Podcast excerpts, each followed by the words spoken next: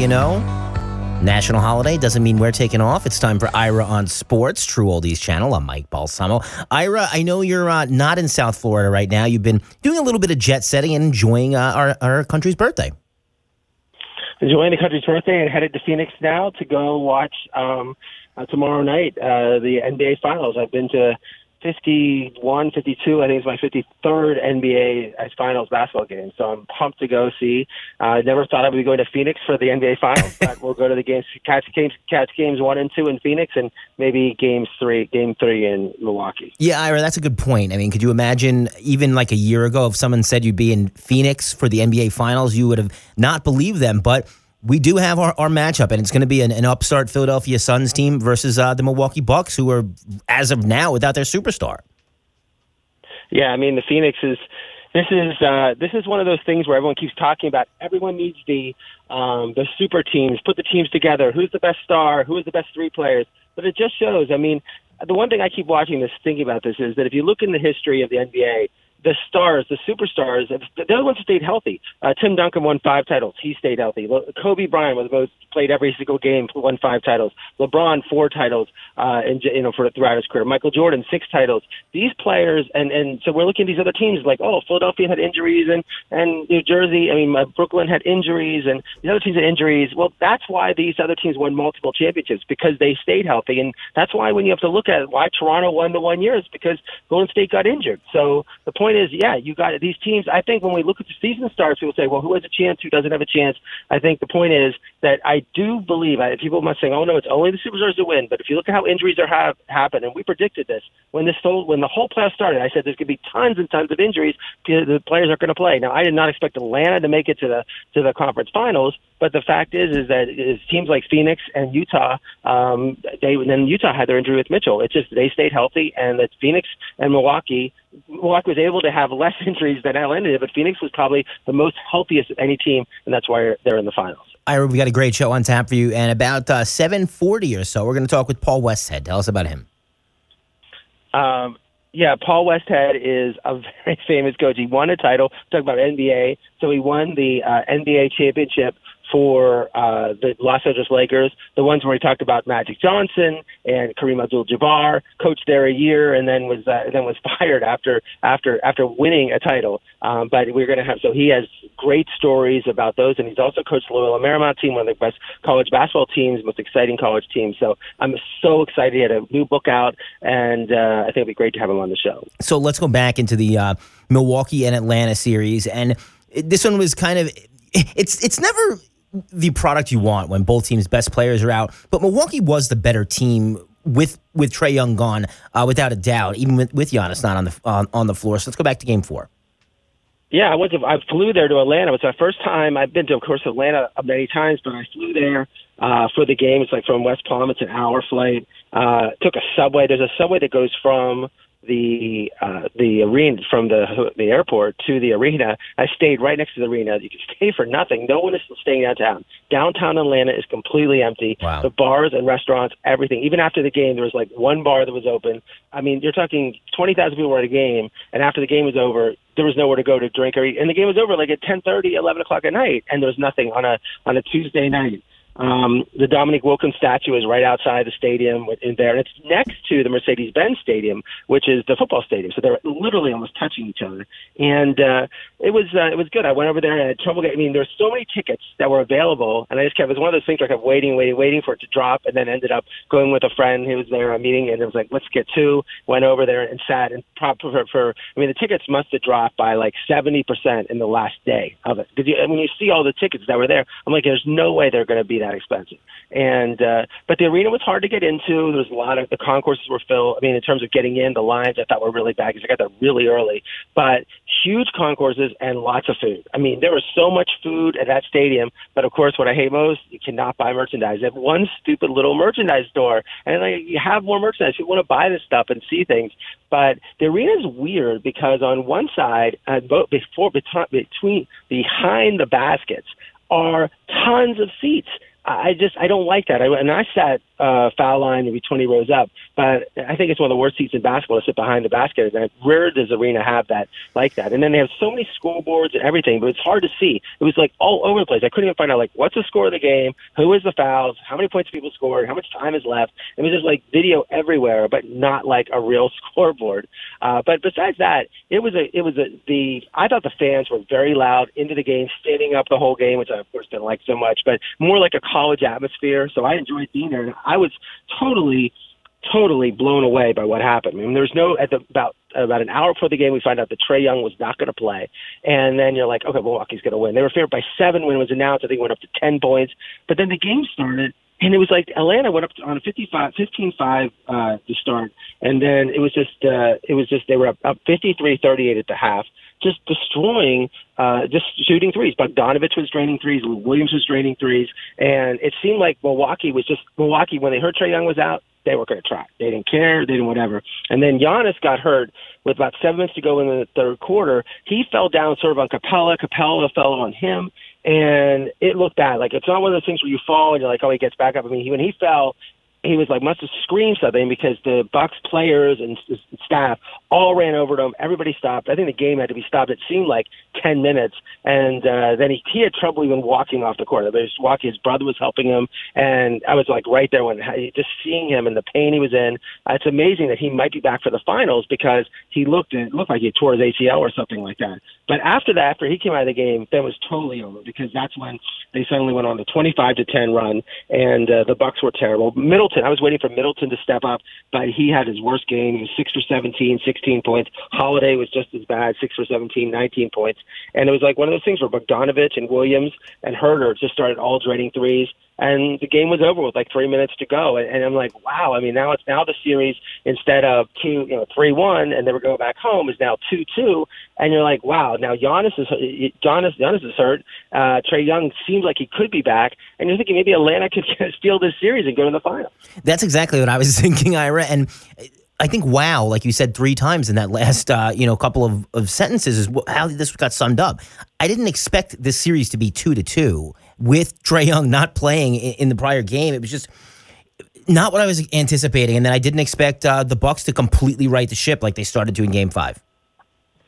In Game Five, I finally I think you look at the Bucks here like you're waiting for this. This is they played in Game Five like they played against the Heat just getting it into Lopez, getting into, and, and Bobby Portis came in, and it was like, we're just going to throw the ball inside. We're going to get rebounding. And it was the craziest, uh, just the craziest uh, start of a game. I mean, they were, they were on such a, they were, they, at one point, uh, you know, they were, they were, they, at one point, the Bucks shot nine for 14 with five offensive rebounds. They were they I mean, at the beginning of the game, they were leading uh 28 to 10. I mean, they they went they scored 28 straight points without every possession. So it's not like with the shooting percentage, they would if they missed, they would score. It was such a blowout. I've never seen a start of a game where it's like uh, when you score on 13 straight possessions in a game. And I try to see if that's a record. I'm not sure, but it was it was just a total blowout. It was 28 to six points in paint, and then even they're up by. The only thing I was scared about it for you know, for the Bucks is they're up by 14 after the. You think they should be up like 30. It was like such a blowout. Uh, but in the end of the game, they just ran away and won. Lopez 14 for 18, 33 points. Portis had 22 points, and then Holiday had 25 points and 13 assists and Middleton had, at, had 26 points. It was it was like one of those things where there was just total absolute domination uh, by, and, and that's what you expected the Bucks to do uh, with using their inside. When Lopez runs around on the outside and shoots threes, it's not good. But when he goes inside and starts dunking the basketball with Portis and Atlanta, with besides Capela, really has no inside presence. Finally, they were able to to run away with a game like that. So um, let's go to Game Six here, Ira, because this was all that all that she wrote here for, uh, for yeah, the I mean, Atlanta I think, Hawks. Go ahead. I think this game going into it, I did not know what was going to happen. It was like one of those things where the Bucks, you know, they start out slow, they're inconsistent in games. Milwaukee just without Giannis isn't playing and Trae Young. Now they have Trae Young coming back, and I wasn't so like, but he looked good. Like he was running around, moving around the court. But as the game went on, you just saw him. He didn't have that explosiveness. He only shot four for seventeen, wasn't making those shots. And I think that sometimes, like they in the previous games, uh, in game in game four, when they were able to use uh, when when when when uh, when Young, when Trae Young was able to take sort of advantage of the when he when he didn't play, and it was like, oh my gosh, he's not going to be in the game. Bogdanovich was able to step up and score. It just seems like they knew Trae Young was going to play, and they had a game plan in, in place for him. And it's just one of those things where, for the last three games, four, five, and six. I've never seen this ever in basketball. That the team who took the lead never gave it up the whole game from uh, wire to wire. And really, the one point, the second half, when I really thought that it was like close. It was at halftime. It was uh, 47-43. Uh, but then starting the second half, uh, Khris Middleton, who I mean, I think he's the most. He's either super hot or super cold. He scored 16 points in four minutes. He ended up with 23 points in the quarter. Uh, they outscored them 44 to 29. If it wasn't for Cam Reddish, who really had an Achilles problem, has been out for like three months, starting draining threes, Atlanta would have been totally out of the game. And they sort of made this. They had a 21-7 run with like four minutes to go to try to hang in there. But it was really Middleton putting that show on, scoring those 23 points uh, in in the third quarter that just set them apart. And uh, Middleton ended with 32 points for the game. Holiday had 27 points, nine assists, and four steals. And Trae Young had only, as I said before, 14 points and uh, in the whole game that he played, played 35 minutes.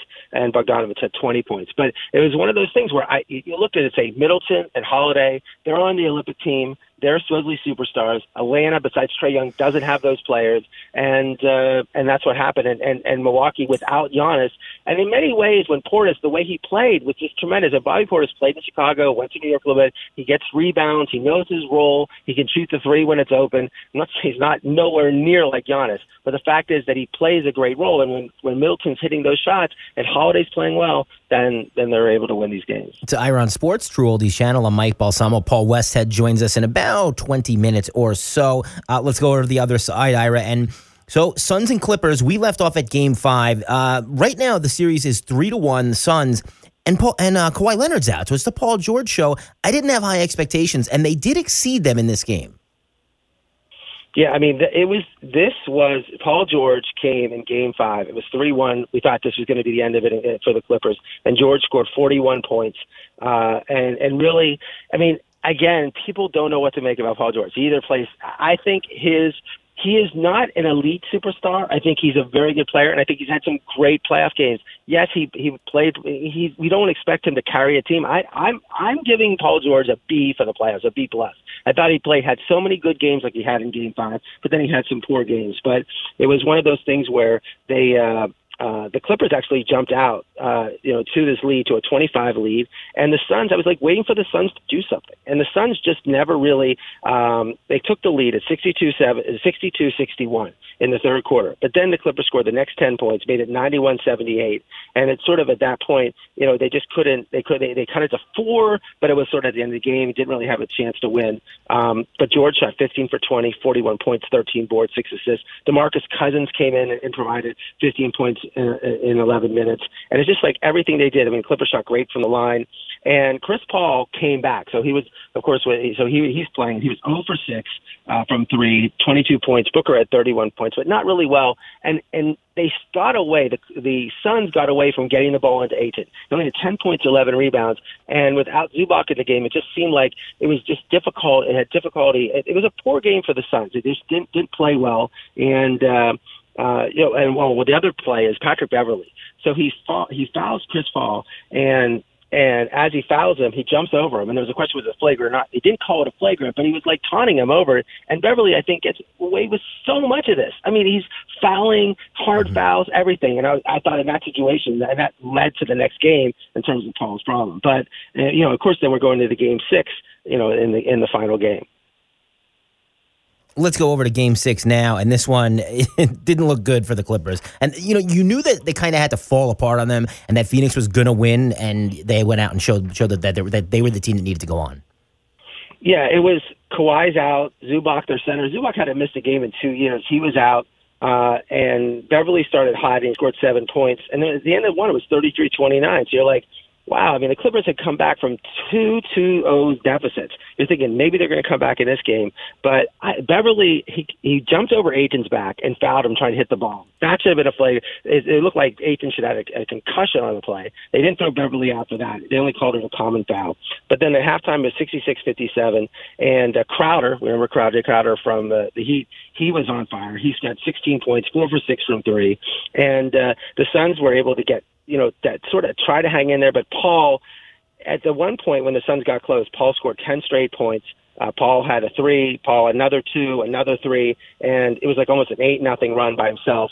They took the lead out to 97 to 83, 20 point lead, and uh, and that was sort of like it was that was where it was. I mean, he scored at one point, Chris Paul scored. Uh, uh, 14 out of 16 points, and uh, it was just uh, it just one of those things where they, Paul was like, "You're waiting to see. Here's a player who was going to say, show." I mean, I got to give Paul credit. I mean, he he was on he was on the, the, the he was traded to the Clippers and wanted to go to the Lakers and try to build that team there. And then they weren't happy with him, and then he's traded to the Rockets and working with Harden. Harden wanted him there. Then he went to Oklahoma City. He wasn't trying. He never tried to create the super team. He was already just thrust into the to the idea. And then he goes to Phoenix, this great young team, and and worked with them. And now he's in the NBA Finals. And if he could be the, I mean, he was second in the NBA award for the for the play, you know, for the NBA regular season MVP. But really, this is what if he could win the Finals MVP. What a you know, he's 36 years old. What a what a you know capstone of a career for Paul. But he had, in that final game he had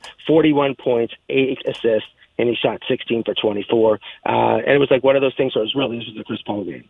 So, Ira, let's do a little, uh, you know, get our thoughts here on what we're going to see. You're obviously on your way uh, to Phoenix now. You're going to be you're going to be at as many of these games as you can.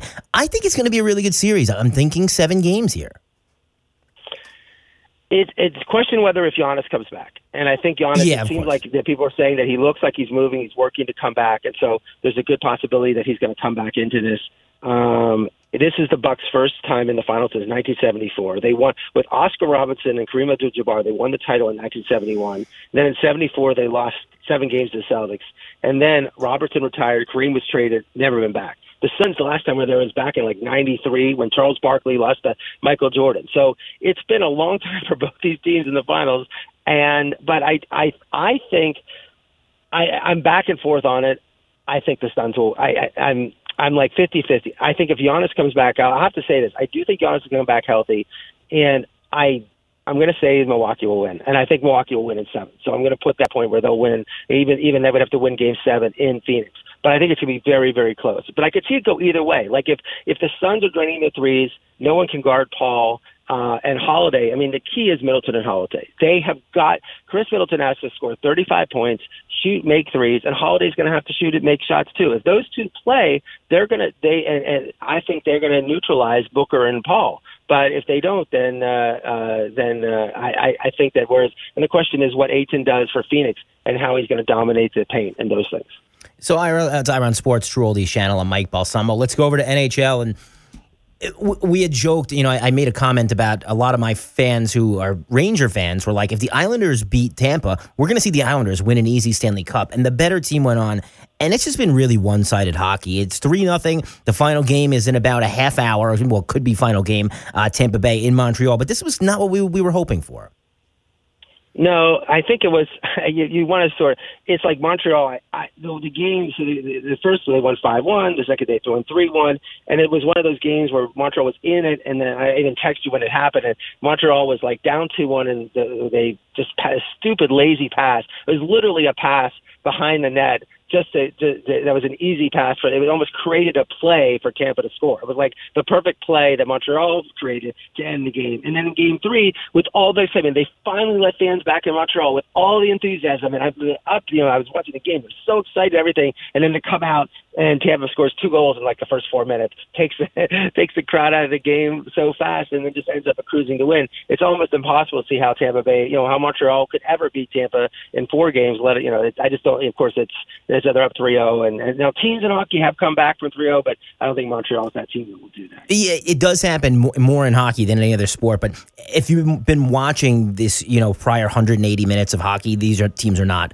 on the same playing field, and I anticipate Tampa going through tonight, even though it does look like uh, Alex Killorn, one of their star forwards, might not suit up. Let's talk a little golf here, Ira, and we had the uh, Rocket Mortgage. Well, I think what was exciting about the Rocket Mortgage Classic is not who won. It's really, uh, I think what the excitement about it was uh, was was certainly Bryson. I mean, so Bryson DeChambeau and his caddy. Now the question is, you're always when you have like who broke up with who? Did his caddy break up with him, or did he break up with his caddy? But that it happened right before the event. Uh, they were actually were at the uh, practicing for two days, and then the day right the night before it was announced that he's changed caddies. Um, and then I let Brooks then added fuel to the fire by coming up. Brooks Koepka goes on and says, "I love my caddy. He means so much to me. He's the greatest." So that was the one aspect of it. And then you get Phil Mickelson, who said. So uh, a Detroit sports writer wrote a story about Mickelson, and, and he was involved in a gambling. He once somebody owed him money, owed him like a couple hundred thousand dollars, and didn't pay it. It wasn't like Phil owed somebody money, and then the guy got arrested. This is like 25 years ago, but Phil was mad that they brought this story up because but it was a Detroit, big Detroit story. So he's like, he's saying, I can't believe I came to this tournament. I like Rocket Mortgage. I want to help the tournament, but I'm never coming back here again because I don't want to be treated like this. And he made a story that would have ran a newspaper that nobody would have really talked about because he then made a big comment about it and everyone made a big deal about the story.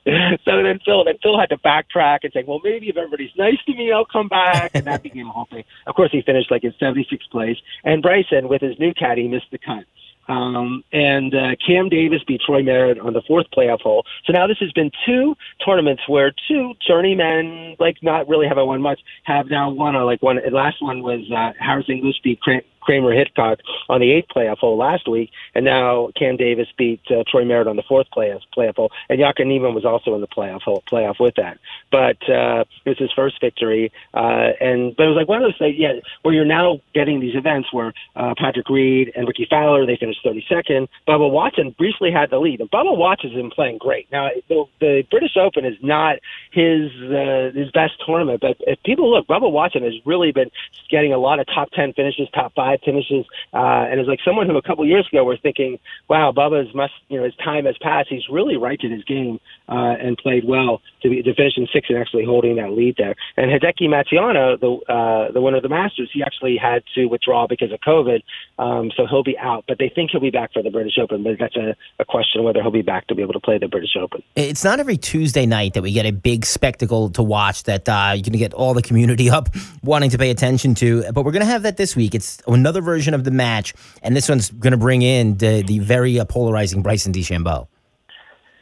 I have never seen so much advertising. You know, they didn't even like for the time. They have every time you turn something on, that's all people are talking about. If you go on any website, there, that's this is like the biggest golf. I mean, that's what people. It's going to be uh, Tom Brady, Phil Mickelson, and Aaron Rodgers, and against Bryson DeChambeau, and it's going to be uh, the first nine holes will be match play, where they'll use best ball format and then where they'll just follow like whoever has the best shot at that time, and then they're going to do a modified alternate shot on who is going to to play with handicap. It's it's a crazy scoring system. It's not really they created this whole system for this, but I see that Bryson and Aaron Rodgers are a slight slight favorite, but uh, it'll be great. I mean, you Tom Brady has been trash talking, Phil's going to be trash talking, Aaron Rodgers going to be trash talking, and of course Bryson's going to trash talk. So I think everyone's looking for this to be epic. I mean, this could be really they finally got it right with. A, I mean, they've had some these these match play competitions have been exciting. This might be the one that that really does it, and that's why they've been advertising it so much. And it's going to be Tuesday night. Now it's, it might bleed into the finals though, because the game is tomorrow night too. I'm to have trouble watching it because I'm to go up and go into the finals game. So I feel bad that they. I wish that they could have put it on on an off night when they didn't have the NBA finals because the finals are Tuesday, Thursday, and Sunday this week. So what's next on the calendar for golf? It's just really the John Deere after this, and then the British Open in two weeks, and we'll be excited for that. And then the Olympics, and then you have, and then you have another time period where you're going to have just the four Americans: Thomas, Morikawa, Schauffele, and Bryson going to be there, and then just a World Golf Championship event, and then the three playoff championships: Northern Trust, BMW, and Tour championships. Because really, you're going to see the the true play. The fields are there's probably five more tournaments left in the year that you're going to see the strong fields of golfers. And you think, yeah, it's July, whatever, but uh, you like like you'd like to see a couple more tournaments out here where you're going to see all the all the great golfers playing. Let's uh, go over to uh, tennis, and this is uh, an important week because we're doing we're seeing Wimbledon.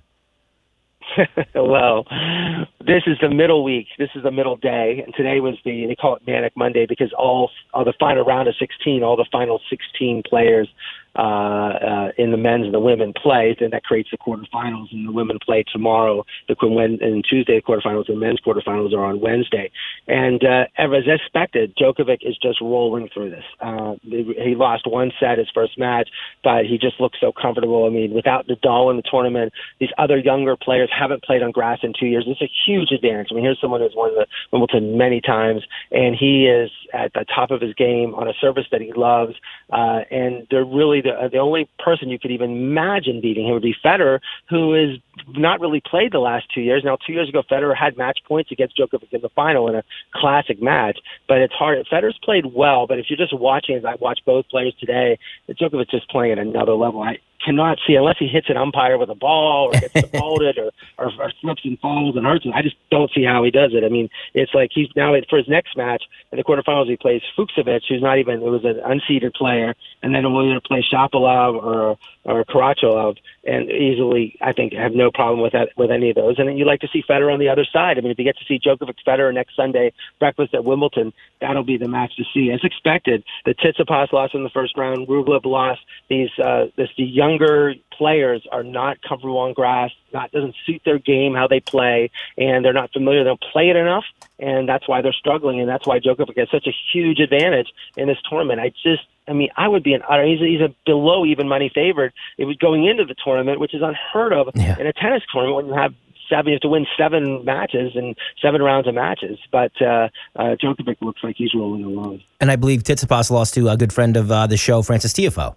TFO had a big win. Exactly. Huge win. Cool stuff. What about the women's side? Well, Serena in the first, she had to, to withdraw after being injured in the, her first match. And the story was Coco Gauff, who made it to the quarter, to the round of 16, going to the quarters today, but lost today.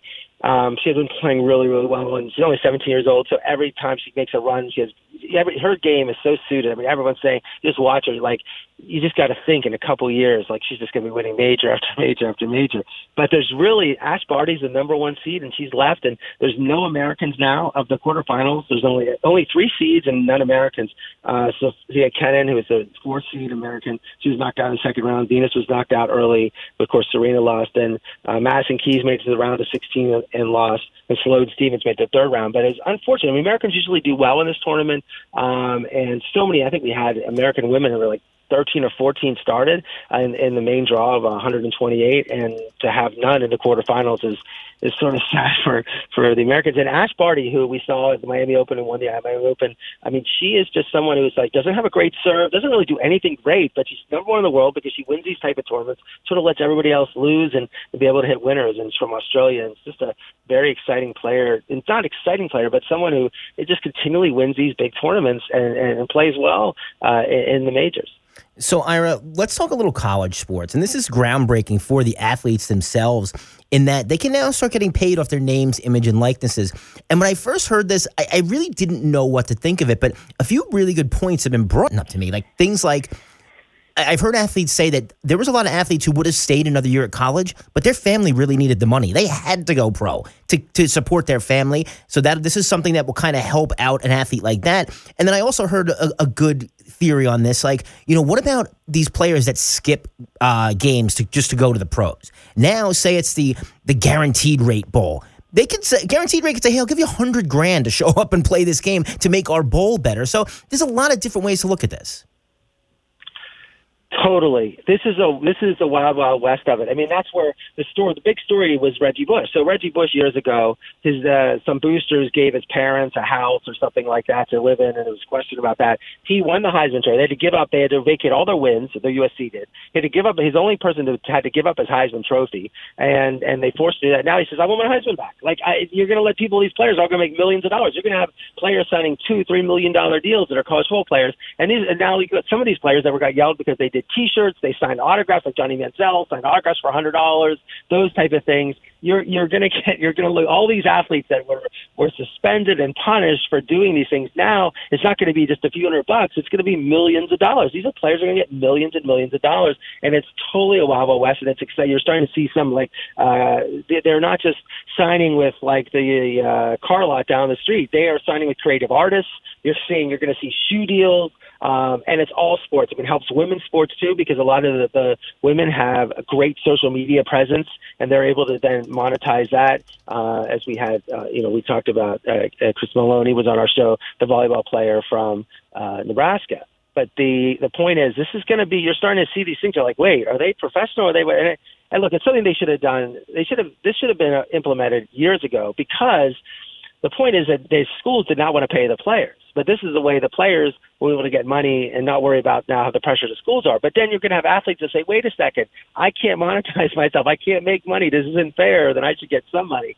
So there is going to be, there could be some problems on these teams where, where you might have star players not making any money and then have like the offensive linemen have a great Twitter account or whatever and getting somehow getting, uh, but money from that. So it, it's just, it opens up so many possibilities of what's going to happen and you're going to see complete. But I do think the point is that the schools like the Alabamas and the Clemson, they're still going to benefit because they they're going to have the best systems in place and they're going to be on TV. And you might be right. People might the idea of the basketball players that we're going to go to maybe a G League where they're not going to be so popular. They might want to go to a Duke or a Carolina and have that visibility be on TV all the time to help with their social media following so you know they're saying Arch Manning, who is uh, the Manning's nephew, he's the, the brother Cooper, uh, who wasn't an NFL player. They're saying he could make ten million dollars before he's a freshman in college. Like that's a little ridiculous to me. I, and of course he doesn't need it.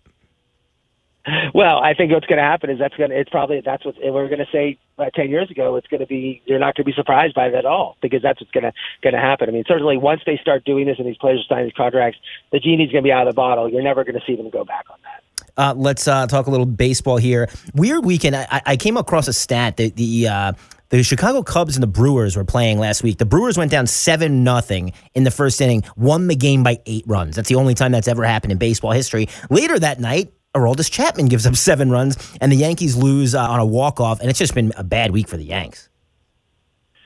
Uh, the Yankees, I mean, yeah, the Chapman loss was terrible. They're 42 and 41. They're 10 games back. Uh, and even Brian, even Brian Cashman says the team stinks. Uh, the Red Sox, and I think what's surprising is the Red Sox are so hot, winning nine out of ten games. They're four and a half now over Tampa, and uh, it looks like they're going to they'll win this division. And uh, Tampa Tampa's strong enough to get the wild card. I mean, it's almost like it's set. What's going to happen is that uh, the White Sox are six over the Indians. White Sox will win their division, and Astros will win their either the Astros or A's. But now they're starting to pull away from the A's, and those are the you know it looks like Astros, the Red Sox, the White Sox, Astros win the division, and the wild card will be the A's in Tampa. And we still have half the season to go, and you're all that's what I'm looking at. Like right now, it's like hard, and you're going to see maybe during the trading deadline, you're going to see a lot of trades being made as these teams who are out of the playoff run are going to start making some big trades. I do think it's going to be a very very busy trade deadline. It's usually not like that in baseball, but I have a feeling a lot of uh, talent gets moved around, a lot of prospects. Let's talk auto racing. Um, well, I mean, I think the key is the Australian Austrian Grand Prix. Uh, we talked about before Verstappen uh, over Hamilton. Just uh, the Red Bull team is dominating. Uh, Hamilton is can't. He finished in fourth place. Uh, there was no way he could keep up with Verstappen. He won again. He's now had uh, nine races. Verstappen's won five times. He has a 182 to 150 advantage in points. Uh, and it was like one of those races where Hamilton's car was damaged. He couldn't stay. He, he needs everything to go right to beat Verstappen. It's uh, it's good. I love watching these races races on Sunday morning, and they really have the 18th. It'll be the they only have three more races this summer, uh, the Formula One, and then I I'm talking about it because next year I can't wait for the for the Formula One. Everyone excited for it to come to Miami and South Florida at the Hard Rock Stadium. It's going to be just a spectacle. I'm, I'm talking to ticket brokers, and I think it's going to be one of the most expensive tickets they've ever had here in South Florida with all the international people who and love watching Formula One. And Ira, just a minute till we get to uh, Paul Westhead, but uh, big UFC fight this weekend yeah, I mean McGregor, Poirier in Vegas. Uh, this is one of those things where and we talked about last week, Conor McGregor, is he able to, he hasn't won, it seemed like a UFC match in five years, and we keep talking about him, and, and, and, and he's lost. It's like so either he hasn't fought or he's lost and looked bad in losing, and Poirier uh, beat him a year ago, a few months, actually a few months ago, and, you know, what's going to happen in this match? Uh, Poirier's still the favorite in this, but uh, this is like one of those matches where you think McGregor you say you, I don't. I'm you, the, your mind says there's McGregor is just way past his prime. He should even had this bout unless he was Conor McGregor, and it should. But the point is, I thought he against uh, Mayweather would have came out and been terrible, and, and he played and he fought great. And McGregor has just he has befuddled the critics so many times in the past, even when he was younger. Uh, this could be one of those times where he steps to win, but I, I just do not. I think Poirier is just a better fighter. I think Poirier beats McGregor again, uh, and I don't think he ends McGregor's career, but this is definitely going to be. There's a point where McGregor cannot carry these cards anymore. no, you're absolutely right. Let's go to Paul Westhead here on Ira on Sports. This is Ira on Sports, 95.9, 106.9. We are honored to have Paul Westhead, uh, one of the most famous coaches in basketball. He coached the LA Lakers to a title, and he also coached Loyola Marymount, one of the most exciting basketball teams ever. And he, he just came out with a book called The Speed Game My Fast Times in Basketball. Thanks a lot, Paul, for coming on Ira on Sports. Oh, it's my pleasure, Ira. So I was asking. I know that you Philadelphia and everything, and I, I, worked. I went for Coach Fran Dunphy at the University of Pennsylvania. I was a statistician. Oh my gosh! So Fran's been on our show a couple times, and, and I called him last last night. I said, "Now, what's your you know? Did you guys miss because he he played at LaSalle and you coached like right after, and I, I didn't know if you actually overlapped, but he said you you over you missed him by like a month." yeah, Franny graduated before I arrived, but. Uh, uh, we were neighbors for a number of years in the Drexel Hill community outside of uh, Del- in Delaware County, outside of Philadelphia. So I know Franny very well. He's a terrific coach. Yeah, and he sa- he says hello. He says hello to you. But uh, you grew up in Philly, and you were not one of the great all star players that we think from Philly. You know, there's been a lot of great but you were. You got cut by your high school basketball team three times, and by but you worked and worked and worked, and able to be you know go to St. Joe's on a scholarship, which is great. But what insight, you know, as someone who was not the superstar but actually grew and developed as a player, did it help you later on when you're coaching players because you're not always going to have superstars? Well, I, I had a lot of time uh, when I got to St. Joe's under Coach Jack Ramsay, sitting on the bench, observing him and, and his team and, and how he made adjustments in the game. It is kind of humorous, though. Uh, years later, when when I was coaching, uh, I said to one of my players, I said, "Well, you know the the B play," and he looked at me.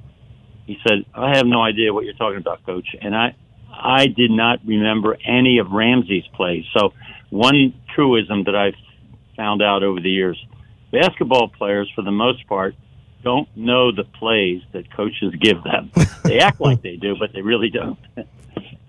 so, and then you got, when you're done, you were going to be a professor, but instead you had this, this, itch to coach. But it was hard to find jobs. You were coaching, trying to get it. You got turned down by two high school jobs, really trying to get that. But you finally latched on to LaSalle, to St. Joseph's as assistant, and then went to LaSalle and had a career there. But all in Philadelphia, so that was exciting to be in that Philadelphia scene, which is everybody. We've talked about Coach Dunphy and other players. You know what a great area to, to just ha- be involved in basketball. Yeah, I mean that's my whole background. You know, I grew up in the streets of West Philadelphia, and then uh, went to West Catholic High School, and then the St. Joseph's College, and so uh, you know, as as I mentioned in the book, my my grade point average was 3.4, and my points per game average was 2.3. So uh, I I was more a scholar than I was a player but uh, I always had the the urge to, to coach basketball, and and finally got a chance uh, uh, when I came to Cheltenham High School. I actually coached in high school for five years before I went to college. Wow. So you're at LaSalle. You, you were, I think, eight years at LaSalle. And Jack McKinney, uh, someone who is someone who you played for on before, says he, he's got a job at the Lakers as the head coach, and he asked you to be the assistant. So that's quite a jump going from an, a LaSalle head coach to the assistant coach of the Lakers. And at that time, as you wrote in your book, there wasn't like the 20 assistants they have on the bench. There was just one assistant. So you were the assistant to the Lakers. Yeah, I was it, Ira. And, and when Jack called me, uh, he said, I'd like you to be my assistant. It took me about six seconds to say yes. I'll be there tomorrow. Uh, so, I mean, it was a great opportunity that Jack McKinney gave me, and uh, coming to Los Angeles literally changed my life and my family's life. And you joined the team at a time where it's not like this isn't just any team. You have arguably the greatest player of all time, Kareem Abdul-Jabbar, on the team. They just drafted Magic Johnson, so this is uh, this is the definitely the excitement of the NBA and basketball and, and what we talk about those times. And, and, you talked in your book how you immediately befriended Kareem and started that long to, that relationship you had for that you carried over till to this day. Yeah, I mean, uh, my relationship with Kareem started out in the right foot. I walked in to a practice that was going on. Jack McKinney said, "Why don't you go down the other end and work with Kareem?" He was doing something else. I said, "Okay." So I went down, and he was in the low post. So I passed him the ball, and he shot it and made a jump hook, and I passed it 25 times in a row. He made all 25 of them, and he looked at me and he said, "Thank you very much." I said, "Well, you're welcome." and uh, I, I went back to Jack and I said, "You know, this coaching in the NBA is really easy." But what I didn't figure out was that's exactly how Kareem wanted you to handle him. He did not want you to overcoach him. He did not want you to preach to him about what he should do or shouldn't do. So I was the perfect fit for Kareem Abdul-Jabbar. So you're 12 games into your first year. This is back in 1979, and uh, you're 12 games into your into your first your, your, assistant coaching. And Coach McKinney has a bicycle accident and is injured in the hospital and cannot coach. And you're suddenly thrust into. You didn't know if you were going to be coaching one game the rest of the year, and it was just a weird situation, which we don't see a lot in sports, where you see a head coach unable to coach and then suddenly assistant thrust into coaching duties. Well, uh, this was really unusual back then. Uh, when Jack was in the hospital, the next day we had a game. So I went to the shoot around, and when I showed up, it was the players, the trainer, and me. so it was either the trainer was going to run the team or I was going to run the team. So talk about out of default. Uh, you know, I took over out of default, and even in that game that evening, uh, we're losing to the very end. And I'm saying to myself, well, this is my last game. And uh, Jamal Wilkes makes a spectacular jump shot, and we win. And, you know, I, I live another day and, and eventually uh, uh, get to coach the team for the season and then you had a chance to choose an assistant because you're going to get one, your one assistant and something we're down here in South Florida and West Palm Beach, but you chose Pat Riley, who was just the broadcaster to be your assistant. I know they were pushing Elgin Baylor, but you chose Pat Riley to be, and as his first, I guess his first coaching job was to be your assistant. Yes, it was. Uh, uh, I had to uh, two or three times go to Jerry Buss, the owner, and he would look at me like, uh, "Who do you want again?" I'd say uh, Pat Riley, and he'd say, ah, "I don't know if that's a good idea." Uh, but eventually, uh, he, he said, "Okay," and, and Pat became my assistant, and uh, uh, he was the perfect fit because I knew him from uh, traveling with him in the early part of the season. He knew the league, he knew players, uh, so uh, he gave me what I didn't have: the knowledge of the NBA. Wow! And then you're coaching so you're in thrust in this mix where you have this all this talent, you have Magic, you have Kareem, you have Wilkes, and suddenly McKinney is getting better. So it's the question is, can he come back and coach? Are you going to still coach? And you discuss in the book how difficult because you're meeting with Jerry Buss, you're meeting with the with your team, and it was like through. So not only did you have to coach a team, you actually had to deal with the fact that maybe the coach is going to come back and try to coach, and wasn't even resolved until like the last week of the season that you were going to coach it through the playoffs. Yeah, that was a tough time, uh, Ira, to be honest, because uh, everything that I had going for me uh, was due to Jack McKinney. So the very person uh, who got you there is now trying desperately to recover from injury and to return to his role as head coach. Um, the Buss and his doctors uh, determined that Jack was not ready to return this season. So uh, it was really out of my hands, and uh, uh, because of that, I, I finished the year. So, and then you get to take the team to the NBA Finals, 1980 NBA Finals the most one of the most famous basketball games of all time. But first, in Game Five, Kareem got hurt in the game in the in in uh, the Forum in, in L.A. He gets hurt in the game and still finished out the game, hitting a game-winning shot. And then you fly to Philly and you make one of the decisions that people talk about forever: is we're going to who's our center, and you decide to start Magic Johnson, the rookie, uh, point guard at center. Yeah, I mean, uh, I, I did make that decision, and, and it was on the flight to Philly. Uh, you know, uh, to be honest, again, I looked around and I didn't have many choices. Uh, the only other big man we that could fit would be Jim Chones, who was our starting power forward. They did decide to, to do Magic because uh, it was like symbolic that uh, we had this young uh, player who can do many things, and uh, I hope that he would confuse the Sixers, and that's exactly what happened. Uh, uh, he was spectacular in his uh, his his play that night, scoring 42 points. So, and then you come back uh, for the second, your second year after you won the title, come back the second year, and then you're dealing with what really has been, you know, the whole Kobe Bryant Shaq thing, which some of our listeners have heard from a more modern time. But the fact that Magic wants to say, this is my team, and Kareem is like, no, I'm the all star, one of the all time greats. And it was like this friction between Kareem and Magic, and you're sort of in the middle of this, plus you have the ownership, and, and you're dealing with all these issues for that second year. That was really difficult, but, you know, something that other, you know, coaches have dealt with in the future since then. Yeah, that's I. I never thought of the Kobe Shaq uh, combo, but it, it was probably similar.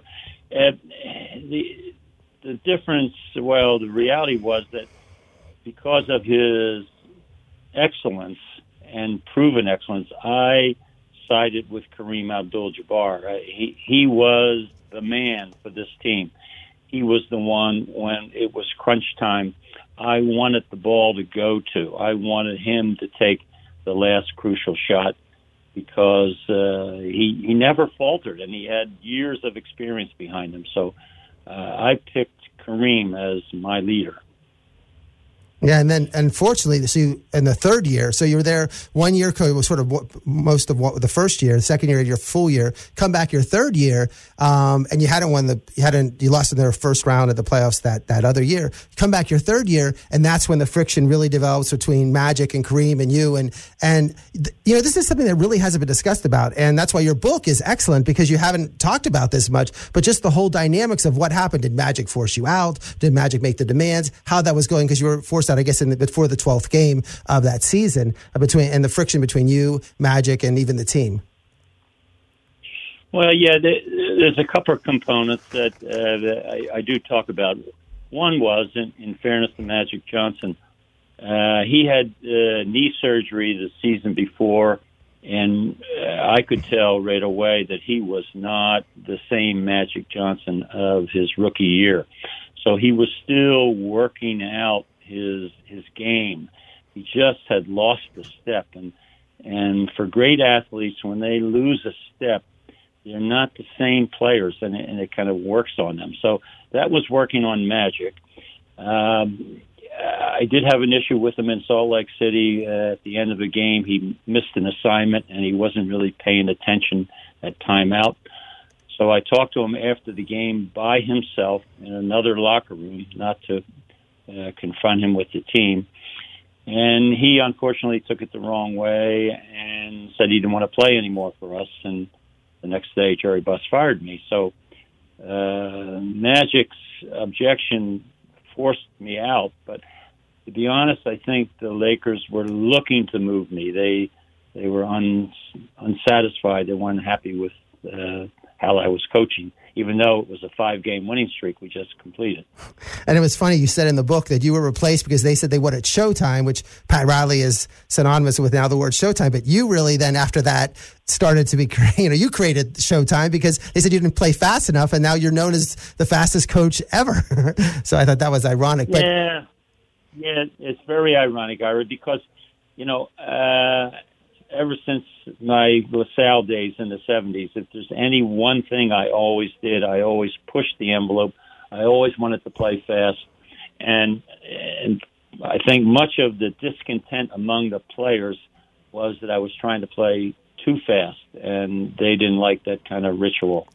So, and just to find it, so you after the Lakers, and you sort of refined your theory as about basketball, and and, and think about the you know, maybe 100,000 basketball coaches, you are best known for this speed game and the idea of running to spots on the floor, triangle rebounding. You even were so careful because you wanted to get the rebound so fast that you had the people pull the nets down so they could, uh, so they could get the ball out of the net. And then the referees, by the end of the games that you're coaching, the referees stopped running up and down the floor. They would stay at midcourt. So talk about the whole idea about the speed game and, uh, and your thoughts behind it. Well, my, my thoughts behind the speed game uh, is very simple. Uh, uh, and, and in fact, we were better at running fast break when the other team scored. That's why I was worried about the nets. We, we were better taking the ball out of the net and running our fast break. We could do that in three seconds. On a missed shot, a defensive rebound, it took us a little longer, maybe five or six seconds, because everybody's not in a set position. But my whole concept was get the ball down court, take a quick shot before the defense gets ready. I mean, I'm not good enough to coach five against five. I wanted to have five on three or five on two. Uh, so I was greedy. I wanted easier shots. And the way you get easier shots is you have to get down there quickly. So, and it was this was a day time when people weren't using the threes as much. So, you talked in your book how what Golden State is doing is not what your speed game is. Golden State's completely different. They're actually setting up and running plays that you're not. You're nothing like Golden State. Correct. I mean, I, uh, I admired Golden State over the last half dozen years. Uh, they they made me like the speed of their game, but it wasn't like me. They uh, they just went down pretty fast and found uh, Thompson and Curry open, and they just bombed away. My team wanted to get the quickest shot, so if we could get a, a lead lob pass or a layup in two seconds, we did that. We weren't that conscious of, of three point shots. And then you were able to apply this theory to Loyola Marymount. And I, have been to Loyola's gym. It's very small, but you go to Loyola and you get lucky the fact that Hank Gathers and Bo Kimble, two of the best college basketball players I've ever seen, decide to transfer to Loyola. And you're like, okay, I might have the team that I can, you know, experiment with this and see what could happen. Yeah, I mean, that, that's my career in coaching changed when Hank Gathers, Bo Kimble, and also Corey Gaines came from UCLA. So the three of them uh, just uh, embellished our talent level.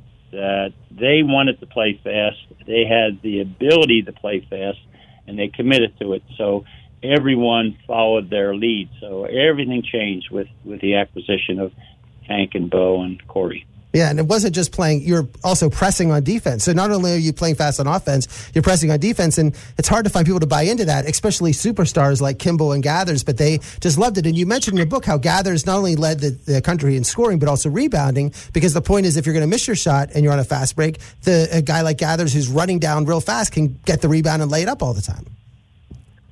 Yeah, you, uh, you hit upon uh, the crucial success of the fast break with the quick shot uh, and with the defense not really ready to defend, there is this golden opportunity that after the shot, rebounds are abundant because they're not blocking you out like they would against normal half court defense. So players like Hank Gathers, they just flourished with uh, my players like Jeff Fryer, who shot threes in a quarter of a second. He'd shoot them anywhere and Gathers and Kimble uh, would just go down the lane and get second shots. So it, re- it was really the second shot that made my fast break offense work.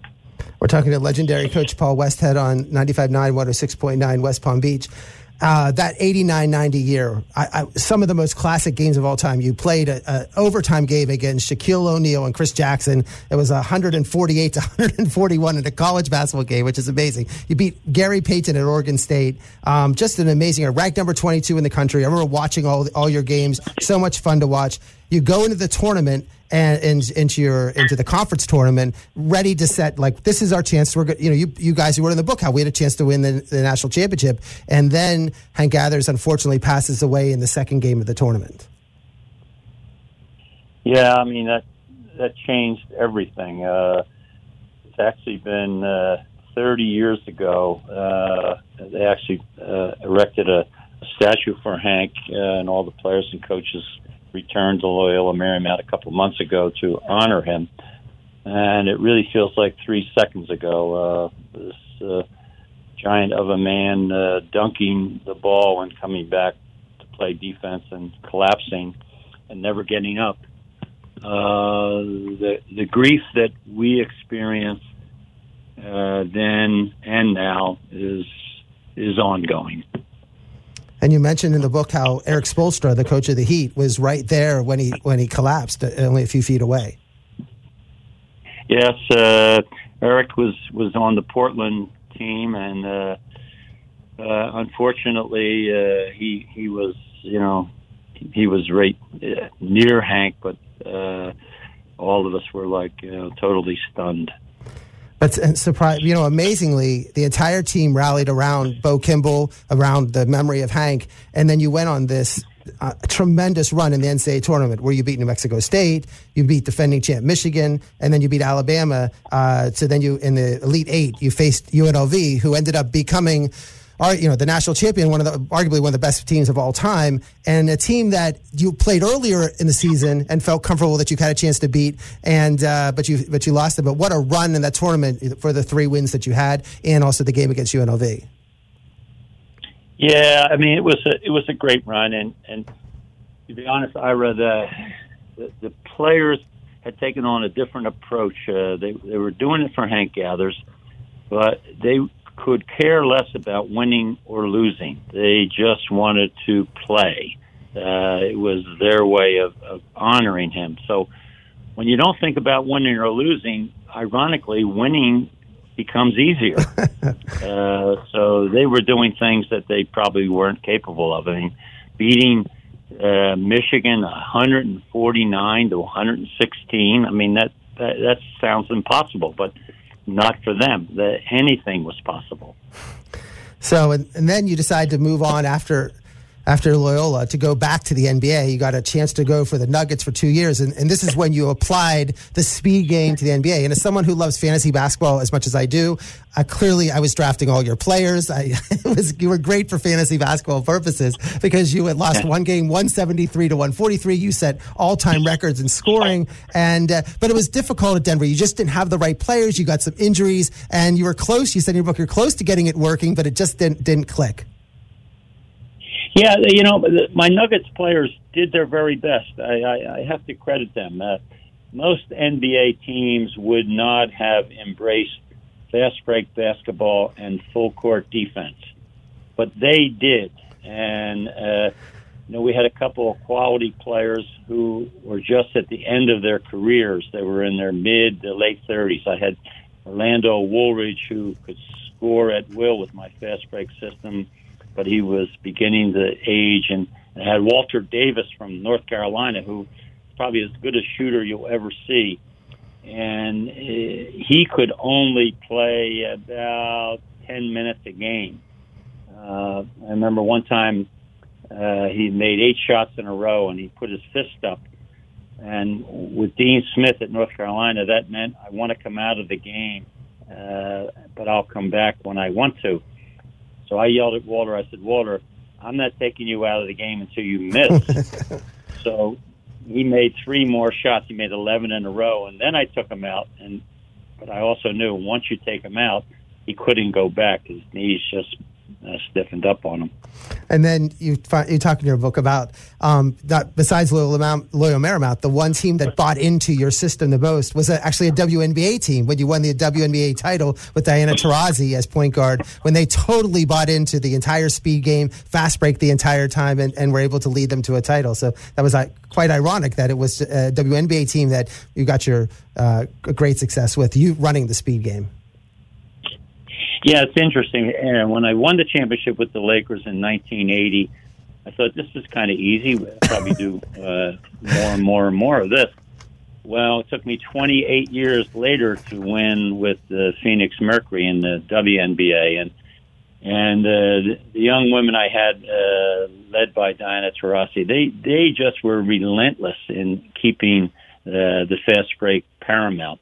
And I have to say, on the men's side, I had a lot of teams that after 10 games, if you were three and seven, they quit on you. Mm-hmm. But the women, they didn't quit. They kept saying, we're going to keep going, coach. We're going to get this. and sure enough, uh, uh, they won a championship with the fast break. I think your book, the the Speed Game, My Fast Times in Basketball, it's available on uh, Amazon, Barnes and Noble, bookstores, everything. Tremendous e- tremendous, tremendous read. Uh, very and, and stuff that I learned that really hasn't come out before, especially the whole the Laker the whole situation where we people talk about it all the time, but it's from your insight. So I thought that was really very interesting. Um, today's basketball game, the the um, reliance on the three point shot. Uh, just seems like every game is the Houston Rockets going down. I mean, people are comparing you to Mike D'Antoni, which I think is completely different if you watched your games. What do you think about today's basketball in terms of just the three point shooting again and again? Well, you know, I kind of like it. I mean, I uh, I think it has changed the game. I think it has opened up the game. I mean, you have, uh, for example, in the Lakers, you have Anthony Davis who runs classic fast break. Uh, uh, Miami scored a basket. He'd sprint and they'd throw a lead lob to him, and he'd dunk the ball ahead of the defense. That's my kind of fast break. But the next play, he'd walk down the court and shoot a 35 footer and make that. So uh, they, they've shown me things that you know I, I never thought of. Uh, but it, it kind of fits uh, the style of, of, of NBA players and I think college players. They would rather go half speed and win than full speed and win. Uh, the full speed is too hard for the players, so they want to take their time. Uh, but you know, the outside shot is marvelous. I think it has really opened up the game of basketball. I, I enjoy it. Is there any player that you wish that you coached that said, "Why this person would have totally bought into my system, like like Kimble and Gathers and Taurasi bought into my system"? Yeah, it's interesting. The the one player, and he was just traded to the Washington Wizards, so I'm going to uh, uh, see how things go. Uh, is Russell Westbrook? Uh, I was with Westbrook when he was drafted in Oklahoma City. I was uh, I was the assistant coach with PJ Carlesimo there with Durant and and Westbrook, and I thought Westbrook was so physically strong. That was his plus, but he didn't have any outside shot, and he just would put his head down and go to the basket. And I, I actually said to PJ, "This young man isn't going to last because in the league, when the big guys step in his way, he's going to get hurt." Well, what I didn't calculate was the big guys are afraid of him because he'll hurt them. So it's like, get out of my way. And if you don't get out of my way, you're going to get hurt. So Westbrook would stand for, you know, the, my fast break style. Wow. Well, I really appreciate you, Coach Westhead, uh, for coming on Ira on Sports. Uh, your book, The Speed Game, My Fast Times in Basketball, just came out uh, a couple weeks ago, and uh, I, I, think it's a, definitely a read. Anybody who likes basketball uh, or would should read this book because insight in terms of how to coach the game and also insight in terms of how to play the game. So I really appreciate Coach Westhead for coming on Ira on Sports. Thanks, Ira. And you know, it's interesting. Anyone who has lost their job might want to read this. well, you talk about because that. I lost mine. but yeah, you, I, I lost mine 14 out of 20 times. So. but it's interesting. You talked about even with the Lakers that when you lost your job the first time you met, you had lunch with your daughter, and your daughter is saying, "Dad, you're going to get fired today," and you're like, "I don't know about that." And I guess she was she was right, but uh, it she was, was right. Yeah. Well, thanks a lot. You've had a, Well, you've had a well, tremendous. thanks, Ira. Thank you so much. You've had a tremendous career, and it's great to read about it. Thank you so much. Great stuff there from Paul and Ira. I know you're uh, you're gonna have a really busy week coming up. Yeah, I've got. Hopefully, I'll get to two NBA Finals games. We can talk about Phoenix. I've never been there before, but um, I'm pumped. This is great. You know how much I love the NBA and I love the finals, so I can't wait for that and tell some stories about Phoenix and maybe Milwaukee. We are out of time. Thanks so much to Paul Westhead. He's Ira on Mike. Let's talk next Monday night. It's Ira on Sports.